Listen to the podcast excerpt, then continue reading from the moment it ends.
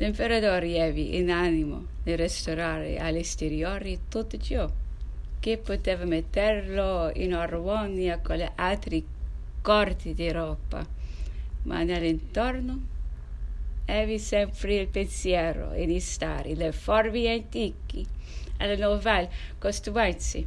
Con tale intento ristabilì cercoli mattinieri e serali, ma furono più di nomi che di fatto in luogo di presentare le più minute particolarità di una vera tavoletta e le sconcezze che potevano conseguitare questi momenti sotto l'imperatore erano spesi realmente a ricevere nel mattino e a concedere nella sera quegli inficati nella sua casa, i quali attendevano ordini diretti da lui o che avevano il privilegio di farsi presentare in questi ore speciali.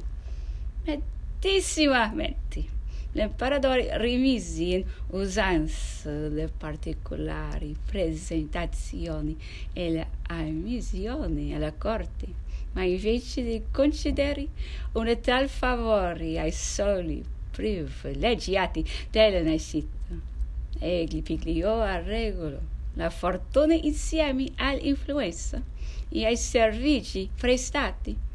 Così l'imperatore creò titoli, il cui distintivo risaliva agli antichi tempi del feudalismo, ma senza valore reale, ed uno scopo puramente nazionale, senza prerogative, senza privilegi, ed essi titoli erano alla portata di tutte le nascite, di tutti i servizi, di tutte le professioni.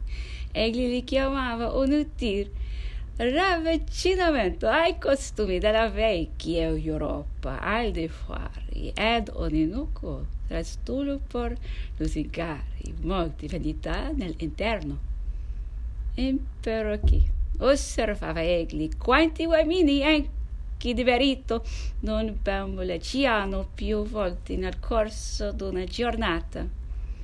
Nella mira stessa l'imperatore concesse decorazioni e distribuì croci e cordoni, ma anziché diffonderli soltanto fra le classi speciali e privilegiate, li allargò a tutte le società ad ogni maniera di servirci, ad ogni specie di inchiegni.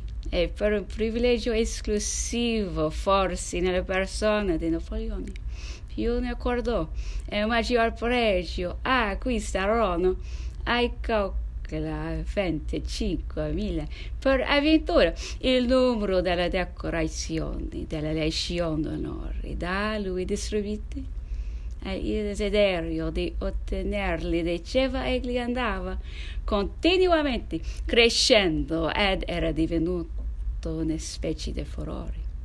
Dopo la campagna di Wagram, egli indirizzò all'archiduca Carlo e per una squisitezza di galanteria che gli era tutta propria, gli inviò precisamente la croce d'argento, quella cioè del semplice soldato.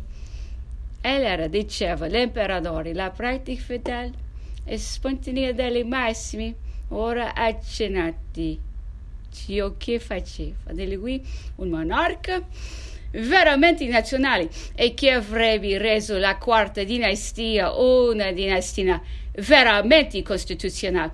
Così notava egli il popolo delle più infimi classi ne possedeva il segreto istinto nel quale proposito raccontava come nel suo ritorno in coronazione di Italia e nelle vicinanze di Dio la popolazione al cercandosi per vederlo lungo le vicoli pressi il chiribizzo di salir solo ed a piedi la montagna di Tarara. Aveva vietato a ciascuno di tenerli dietro, mescolandosi nella folla si accostò ad una vecchia e chiese che mai significasse tanto presso di popolo. E la gli rispose che l'imperatore stava per passare di là. Su di che, pleticato alquanto, le soggiunse. Ma la mia buona donna, voi avevate altra volta il tiranno capetto? Ora avete il tiranno Napoleone. Che diavolo ci guadagnasti in scambio? La forza dell'argomento diceva Napoleone sconcertò in soli primi la vecchia ma rinfrancatasse tosto e la ripresi. Perdonatemi, o oh Signore. Innanzitutto, Vicori, grande differenza fu nostra la scelta di quest'ultimo, mentre al primo ci era dato dal caso. Questi era il re dei nobili, quello lo è del popolo, proprio il re nostro. E la buona vecchia parlava diritto, aggiungeva l'imperatore. E ciò le palesava più intelligenza e buonsenso che molti altri forniti di elette istruzioni e di squisito ingegno.